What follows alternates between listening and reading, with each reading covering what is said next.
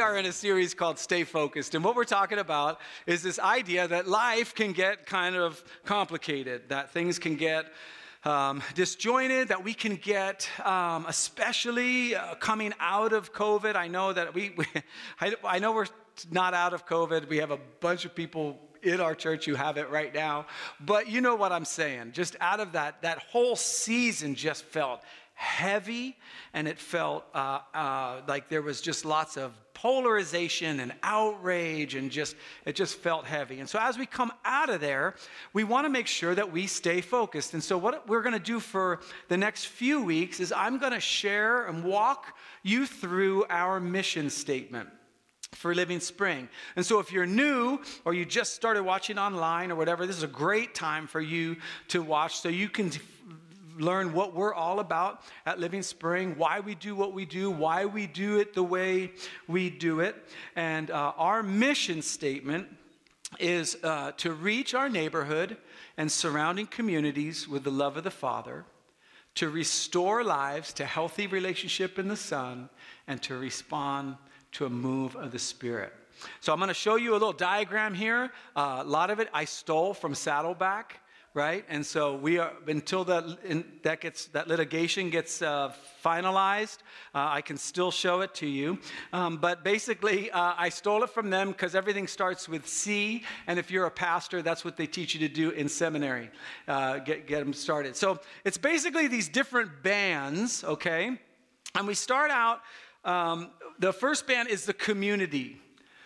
So, we want to reach our community. Uh, now, our community can be our neighbors, which we do a really good job of uh, serving. It could be uh, anybody uh, or, or in the kind of context of the neighborhood church. But for the, those of you who are watching online, you say, John, I don't live in Garden Grove, I don't even live in the state of California.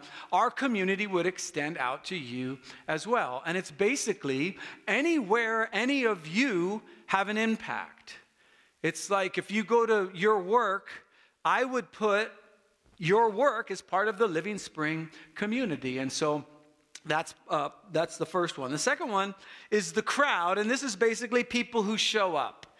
So, whether we're doing uh, community Christmas, or we're helping with the school across the street, or we're doing those things, or maybe just showing up online, maybe Living Spring isn't even your church home, but you just like uh, catching up on what we're doing and what we're preaching on and all those things. That would be the crowd. And then you have the congregation. These are people who call Living Spring their church home. If you said, Do you go to church? Yes, I do. What church? Living Spring. That's, that's the congregation. Now, now, some, the frequency by which you attend is, uh, uh, doesn't have to be every week, okay? For some of you, you might say, Yes, I go to church on Christmas and Easter, and Living Springs, my, my church home. Th- that's fine, no judgment. You're part of the congregation. And then uh, there's the committed. Those are the people who are regular attenders, they're regular givers, they're kind of what make the church itself run, they're volunteering at different things, and then there's the core. And the core are those people who are tithing, they're volunteering, they're on the board, they're helping set up. Those are the core. So, for example, so last night, yesterday, our sound guy tells us, t- calls me and says, I can't run sound. Uh, and our other sound guy is uh, out of town. So, um, so last night I came in and started setting everything up, and then I made a phone call to someone from our core. Jeremy, that I knew would be here at 7 a.m. to help me. Um, yep, yep. And I also want to thank Jairo. Thank you very much. He's running sound right now uh, from our Hispanic brothers and sisters that meet right after we do. So thank you, thank you so much for that. We appreciate that. So that's our core. So basically, what we do is when we say reach and restore and respond, we reach our community and crowd. And so it, this would be where you, hopefully, your life is changing at such an extent that when you're at work, people go, wow, you know, you're a lot more patient than you were a year ago, right? Well, you're reaching your your business. You might say, your neighbors might say, Wow, um, thanks for the cookies. I really appreciate it. Now, we, we often think of reach is you have to evangelize or share your testimony. That's a part, that could be a part of it, depending on who you're talking to, when you're talking to them, and all. But that, that's the reach part. And so we reach these two bands. And then we do restoration. This is when we start applying the teaching from God's word we start applying the principles that Jesus has modeled for us. We start applying uh, the things that say, you know what, my life right now is not the way it's supposed to be. We call that restoring, getting us to the place we were supposed to be when God first created us, right? So we might call that the Garden of Eden or whatever. But when sin is removed and we begin to operate in the fullness of the Holy Spirit, the fullness of obedience to His word, and the fullness of serving one another. That is the restoration process, okay? And then finally, we respond to a move of the Spirit. So if we feel like God is calling us to do something, then we do it. So this might be this restoration part. You might be learning and learning and learning and learning. When learning is great, I love learning. I love it. But learning has to be coupled with doing. Okay? And so you respond to a move of God's Spirit. And so you can kind of see how these cover the, the bands. And uh, so the idea is to take someone from a first time visitor, and that might be you, you're here for the very first time, to become a fully devoted follower of Christ. Now, the diagram's going to get a little more complicated because I just want to show you one other thing. You might say, John, I saw your banner outside and it says belong, believe, be changed, not reach, restore, respond. Reach, restore, respond is our mission. That's what we do here at Living Spring. Belong, believe, be changed is our communication to those who might be uh, coming to Living Spring for the first time. And so we want you to belong you can come in here, you can be an atheist, you can be a whatever it is, uh, and you can still be part of our congregation. We don't have a thing that you have to sign. We don't have a thing you have to, a statement of facts, okay? You can belong, you can be part of it. And we have a lot of people here that belong to Living Spring that might not even be necessarily a really committed follower of Jesus. They just like the fact that we reach people. But I want you to believe some things, and I'm not shy about it. So you can belong and maybe not believe in God at all, but I want you to believe in God. More than that, I want you to believe in his son Jesus, and I want you to believe that Jesus is your king. And when you submit to your king, your life is restored to the way it should be. So we say you can belong, no problem, but I want you to believe some things. I want you to believe in the authority of the Word of God. That no matter what it says, as wacky as it can be sometimes, and it can get wacky, that, that that's the authority of your life. Because ultimately, we want to see you be changed. So now this looks very complicated, um, but you can kind of see it. I hope it's clear enough. This is what Living Spring is all about.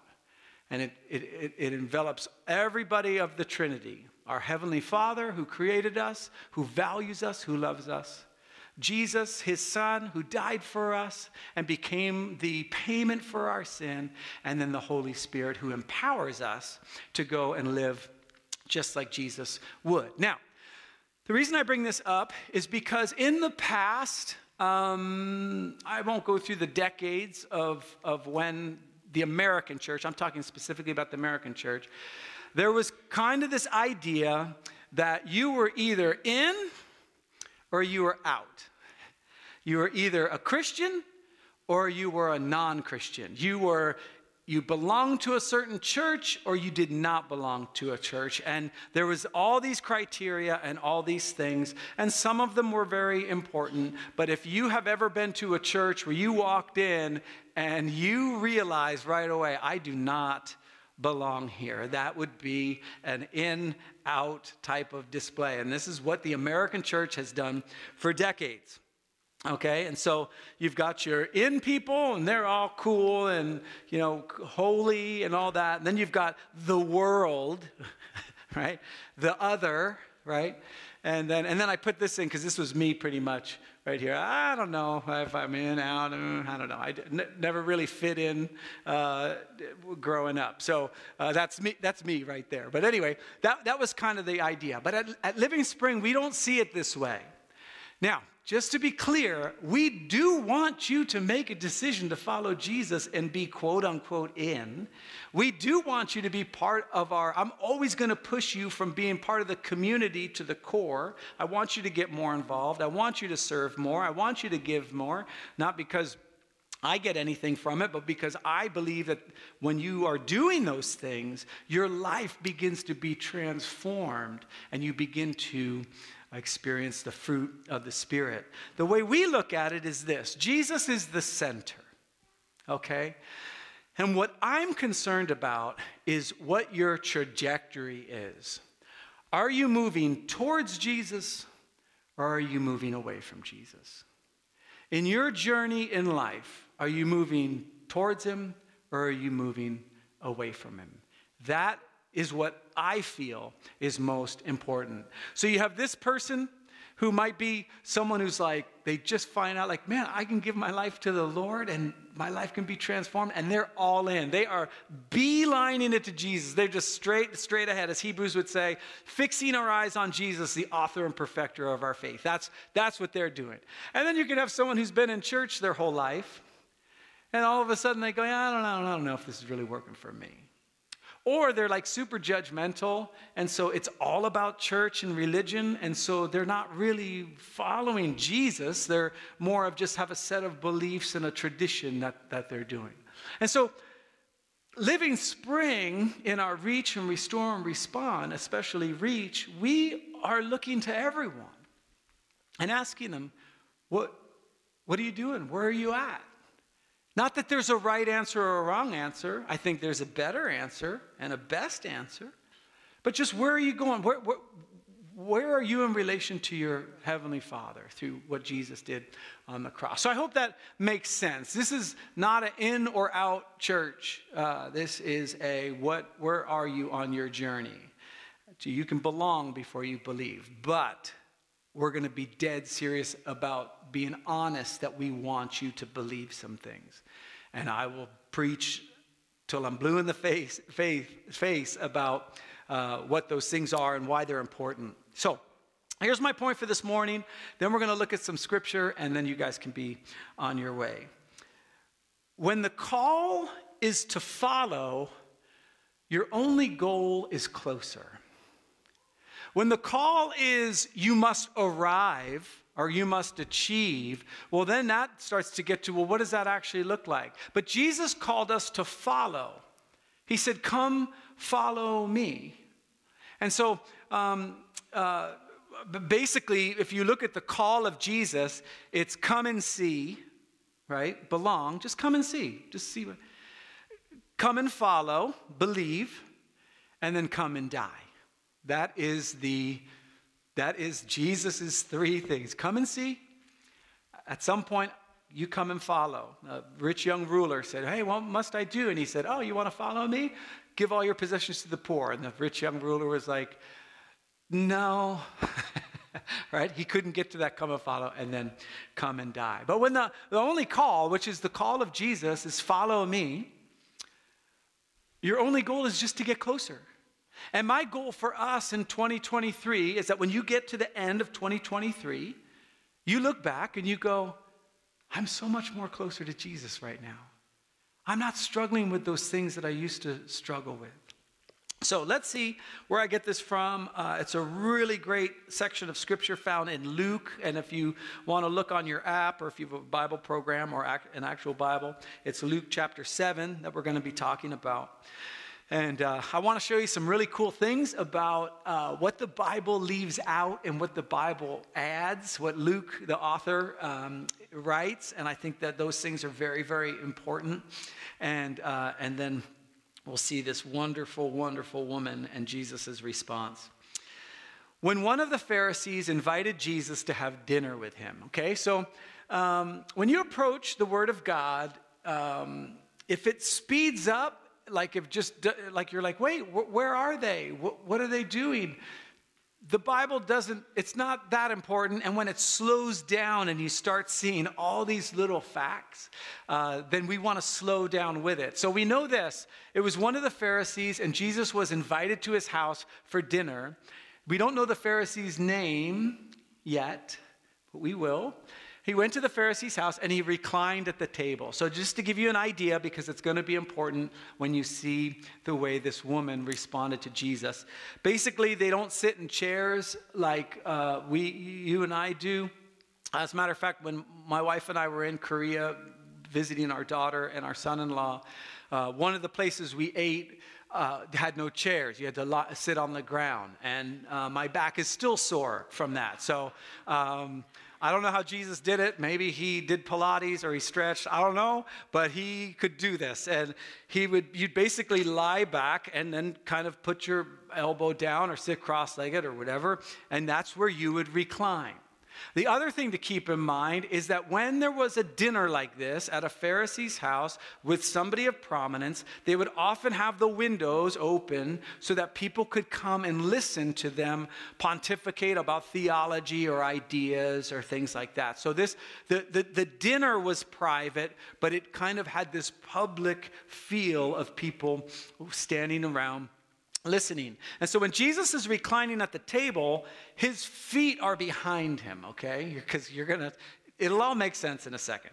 All right, so this is what's happening. He's at his Pharisee's house, he's reclined at the table. A woman in that town who lived a sinful life learned that Jesus was eating at the Pharisee's house. So, okay? Now, the reason I stopped it as so, because I'm going to tell you how brave this woman is.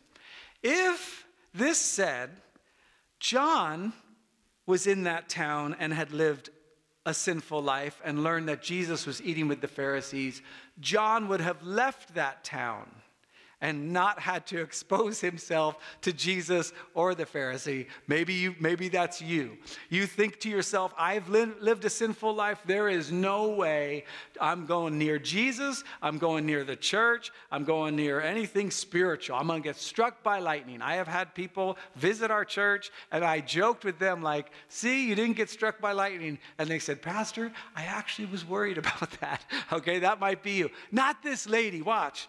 When she had uh, uh, uh, that Jesus was eating at the Pharisee's house. So she came there with an alabaster jar of perfume. Now, if you've read the Bible before, and, and uh, there's actually two occasions where something like this happened. Some scholars try to fit it into one time, and they try to make, we know her name, and we know this. And we, when we read Luke the way we're supposed to read Luke, we don't know what her name is and we don't know what her sin is. Okay, now, some scholars say she was a prostitute, and so that was her, she had lived a sinful life. Some scholars say that she was just a wealthy person that didn't care about anything, and that's why she has this expensive perfume. It doesn't matter. This is what we know. She lived a sinful life, and somehow she's got some really, really expensive perfume. This is really expensive perfume, okay? There she is. So she came there with an alabaster jar of perfume. Now, as she stood behind him at his feet weeping, so remember how I told you, that's why it was important to understand what's happening. Jesus is reclining at the table and his feet are going backwards, and she's back behind him at his feet weeping. You have no idea how brave this woman is. The fact that she would even show her face at the Pharisee's house, the fact that she's a woman, which uh, does, you know, it's not like a man in this culture, uh, they were property and uh, oftentimes. And so she's just got an immense amount of courage. And so um, she began to wet his feet with her tears. She wiped them with her hair, kissed them, and poured perfume on them. Now, she is out. She's not in. She's there, but there's nothing about this woman that is in the in crowd. She's on the outskirts.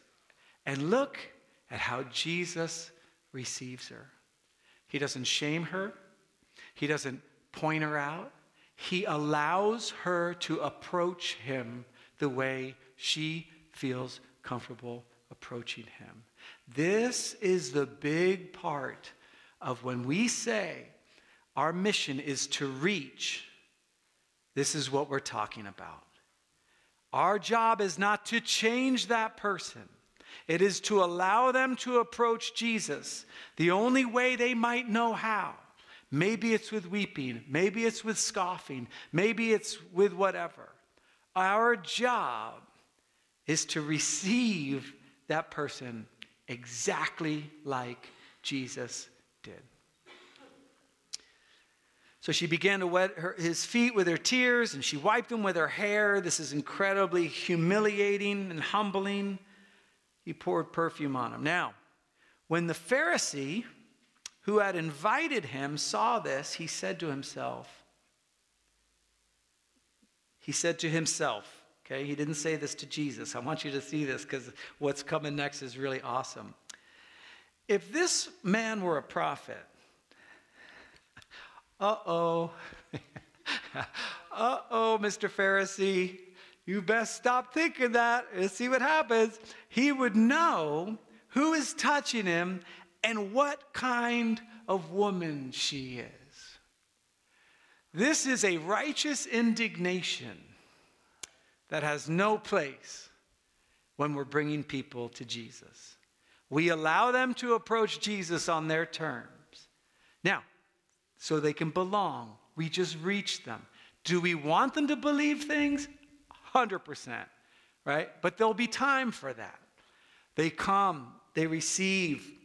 He, if, he, if he had known who, who was touching him and what kind of woman she is, what is she? That she is a sinner. well, guess what? This is a spoiler alert. You probably don't even believe me when I say this. You won't believe me. Your pastor is a sinner.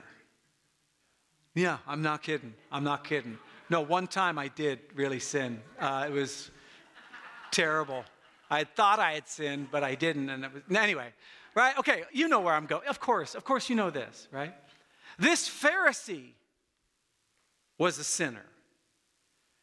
Everyone watching that thing was a sinner, all approaching Jesus in the only way they knew how. And this guy, all he's doing right now, he's just thinking it in his mind. So he doesn't even say anything to Jesus, he just thinks it in his mind. I cannot believe that Jesus is letting this woman, this sinful woman, with her perfume, blah, blah, blah, touch his feet. I can't believe it. I can't believe it. Here's what happens. Oh, man. This dude is so busted. He's so busted by Jesus. So he's thinking this, right? Jesus answered him. Well, he, he, he answered him, but he didn't say anything. So, like, but he, he, he addressed him. He says, Simon. Now, all of a sudden, you know his name. Remember in the beginning, Luke didn't want to tell us his name, just said there was a Pharisee. But all of a sudden, his name is very important to the author because now it becomes personalized.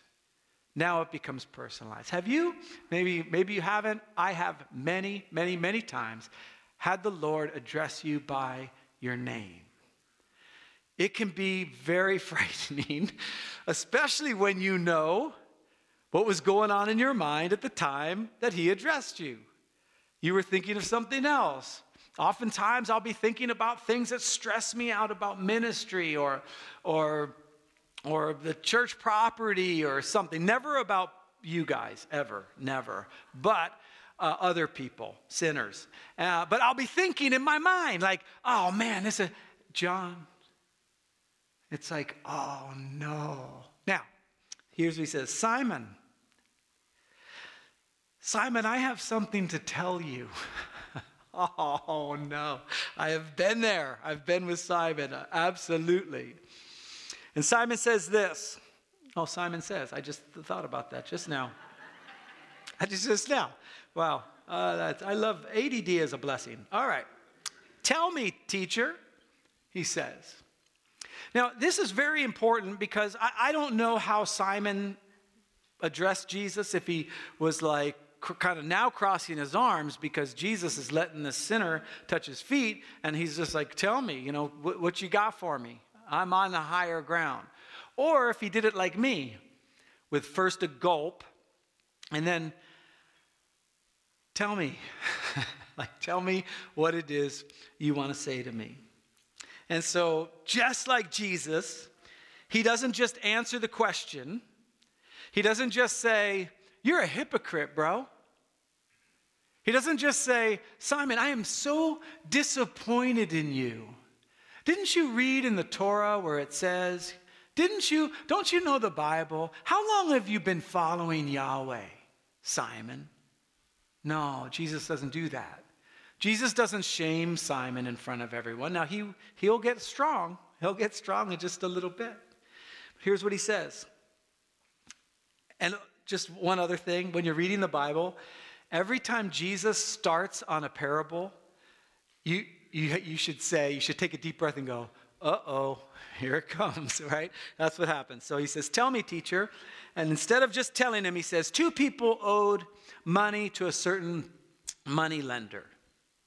One owed him 500 denarii, the other 50. So I won't get into how much all that was. It's kind of immaterial, but one person, let's just say, owed $1,000 and one owed $100, or one owed $100,000 and one owed $10,000. That's not the point. The point is the disparity between how much they owed.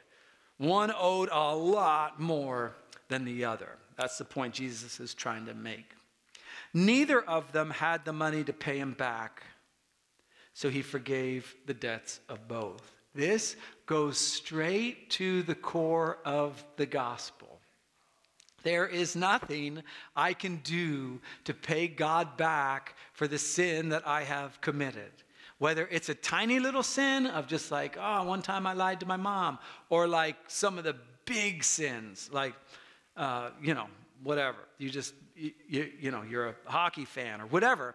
Uh, and so you, you, you're like, there's like big and small. Well, as it, as it gets to Jesus, there's no way you can pay that back. We've talked about this when I preached on forgiveness. The same thing with each other. When my brokenness hits your woundedness, there's no way I can pay you back for what I've done to you.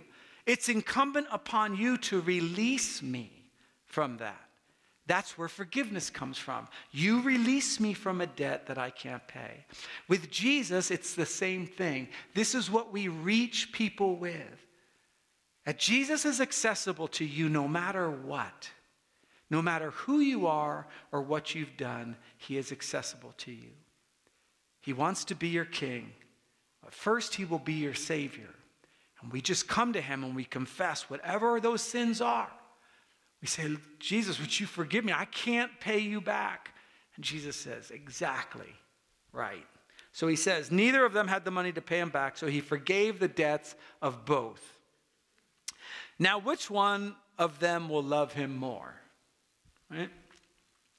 Simon replied, I suppose the one who had the bigger debt forgiven. You've answered, you have judged correctly, Jesus said. And you begin to now see how Jesus views the kingdom of God. We're both equal. We both need to be forgiven. And we need to understand that we are all, all, all on the same footing. If you have left the church because you felt like your sin was above the sins of those in the church, that is incorrect. That is incorrect. You've judged correctly, he says. Then he turned toward the woman. Okay, so she's back here. And said to Simon, not to the woman. He hasn't even addressed her yet. He's trying to work out all this nonsense that happens. He says, he looked and says to uh, Simon, and asks the question that is at the heartbeat of who Living Spring is as a church. I mean, this goes to the core of who your pastor is. This particular question, this is a question I am trying to get us as a church to answer every single moment of every single day. When you're at work, when you're on the freeway, when you're in your neighborhood, whatever you are doing, do you see this woman? Do you see who she is? Do you see where she's coming from? Do you see the brokenness? Do you see her attempt at just trying to get her life fixed up? Or do you just see a sinner? Do you just see a Republican? Do you just see a Democrat? Do you just see, you know, this label? Or do you see someone who desperately, desperately needs a touch from Jesus? Do you see this woman? I, I wrote it out this way because um, sometimes I like to rewrite the Bible. Um, it says this Then he turned towards Simon and said, Do you see this woman? This is why, at the heartbeat of Living Spring, the marginalized are a, the heartbeat of what we try to do around here because we see them. And once you see the marginalized, once you see the disenfranchised, once you see those who are called other, whether it's because of their skin color or their socioeconomic status or their culture or how they've grown up, once you begin to see them for who they are, you cannot go back. When you begin to meet people, it, now listen, labeling is so much easier. She's a sinner. He's a cheater. They're a liar. They're greedy. That's so easy. Anyone can do that. Jesus says, No, no, no. Do you see this woman? Do you see this woman? And then he goes in on the, this is brutal. You did not give me a kiss when I came in. That would be uh, culturally, that would be a normal thing. Uh, if you come over to my house and go to the women's Bible study with Lisa, uh, you that is not what we do at our house. Uh, you, but culturally, for them, that was the greeting, right? You get a, you get a kiss on the cheek. But this woman, from the time I entered, has not stopped kissing my feet. Now, this is where Simon would go, "Oh man, here we go. It's coming. It's coming, right?" You did not put oil on my head. They would have done that through the arid desert where they would be. They would put, there'd be like a, to get dried out, and they'd put oil on their head, kind of like to freshen up almost, if you would. But she's poured perfume on my feet. Therefore, I tell you, her many sins have been forgiven. This is huge in this culture. Jesus, to, as far as they're concerned, she's a sinner, and Jesus isn't the one who should be forgiving sins. That's not for him to say, as her great love has shown. But whoever has been forgiven little loves little. You know, I, found this too in my own life. For those who have struggled little, they they're kind of entitled. They don't really see this woman. And yet, to those where the struggle has been real for whatever reason it's been, again, going back to your race, your socioeconomic status, or whatever, there is this deep longing for restoration. This is why Jesus said it's hard for the rich man to enter the kingdom of God. He says, Whoever has been forgiven loves little. And then he says to her, to her, eye to eye, face to face, your sins are forgiven. Listen, just again, for those of you who are in the belong section of Living Spring, where you've just been hanging around and just kind of wondering what's going on and what are they all about, and that's uh, different than some of the Christians I've met or whatever have you. This is the goal. That you will approach Jesus at some point and you say, I can't do this on my own anymore. Would you just forgive me of my past? And he would look at you like he looks at this woman, and he would look her in the eye, and he would look you in the eye, and he would say, Your sins are forgiven. It's beautiful. It's beautiful. The other guests began saying among themselves, again, be careful, who is this who even forgives sins. And to their credit, this would have been odd for them. Jesus turns back to this woman. Your faith has saved you. Go in peace. Your faith has saved you. Go in peace. The reason reach is our first part of our mission is because the Bible says that how is someone going to know unless you tell them? How is someone going to change their life unless you explain or have made an example of your own life that yes, you can be forgiven. Yes, your life can turn around. It's why we reach. Because people don't just come to that conclusion on their own. They need to be told. You say, John, I can't, I can't share my faith. I don't, you know, I get so nervous. Don't share your faith, share your life. Do you see this woman? Do you see this man? Tell him your struggles. Tell them what you're going through. Tell them what's difficult about following Jesus, what you're struggling with. That's what reaching is. It's about treating them not as in or out, but as alongside. Are you going towards Jesus or are you heading away from Jesus? As the worship band comes back up, I. Uh, I wanted to give us, and for those of you who are watching online, I wanted to give us an opportunity to maybe set things right with Jesus for the first time in your life. Maybe you have had some experiences in, in, in being a Christian or maybe some beliefs or whatever, and then you decided, oh, I don't know, I don't need that. It's kind of a, a crutch. Um, I always laugh just whenever anyone tells me that my religion is a crutch. I'm like, yeah, because my legs are broken. Like, I'm broken. I need a crutch. I, I, mean, why not have a crutch that works like Jesus, right? I mean, what's your crutch? You could be medicating, you could be doing all sorts of stuff, right? And so maybe for you, it's just like, yeah, it was a kind of a crutch, but now I, now I know better, and now I'm self actualized, and I got all this kind of stuff. And it's just not working for you. I just want to lead us in a prayer.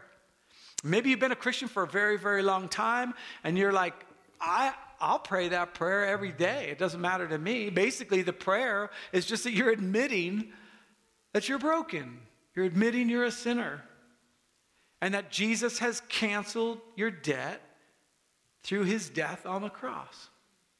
And so, um, uh, I'm going to lead us through this prayer. And then when we're done with that, um, we're going to have a time of reflection. And so, uh, as Talia plays uh, another song, you can come up to the to the stage as just an act of submission and kneel down and just say, Jesus, maybe maybe for you you're just like, ah, I love this story. I remember when I was exactly in that place that that woman was in. Oh, thank you for saving me. Maybe you might want to pray or sit in your chair or come forward, or if you're online, even if you're in your in your living room, you might want to kneel down by your couch and say, Lord, I remember when I was one of those Pharisees. That was me. That was me. I was Simon. I remember when I used to look at people like that.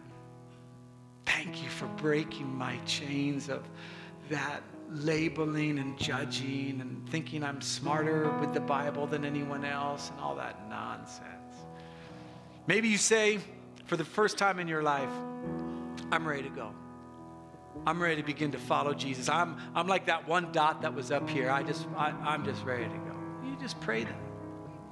So I'll, I'll lead us in a prayer, and then we have uh, some people at the cross that'll be praying. And maybe you just want someone to lay hands on you and pray you got something that you're really struggling with, something that's really on your heart. So you want a, another individual to just pray for you. We can do that as well. But I'll lead us in this prayer, and then, um, and then there'll be a time of, of space, and then we'll, we'll go ahead and get on out. The prayer that I pray when I just recommit my life to Christ is, is something that goes like this, and you can repeat it to yourself after me. You can just think of it in your mind or whatever. But I've just always found it helpful to remind myself to say, Dear Jesus, I am sorry for trying to live my life my own way. I'm sorry for my mistakes. I'm sorry for my sins. I'm sorry for my trajectory. Sorry for my selfishness. Would you forgive me? Would you cleanse me? Would you make me whole? I want to follow you. I want to be like you. I want to be a different person everywhere I go. In your name, amen. Hey, before I uh, send you guys off with the blessing, um, there was one other thing I was thinking about in that section of scripture.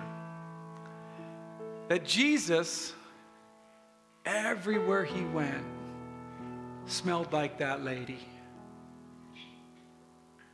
That he was willing to take on that fragrance. And let's just say, let's just say she was a prostitute, just for the sake of maybe you're in that camp of scholars, I don't know. And somebody smells that smell and they go, it's a trigger for them. And they turn the corner and there's Jesus going, You don't need that. You don't need that. And so for you, I don't know what your trigger is, whether it's a smell, a sight, or whatever. The freedom that we have in Christ is the things that used to attract us to something in the world. He takes and he says, You don't need that anymore. So now, in the name of the Father and the Son and the Holy Spirit, I pray you would go in his peace and his strength and his wisdom. In Jesus' name, amen. That's it. Have a great week, and we'll see you next Sunday.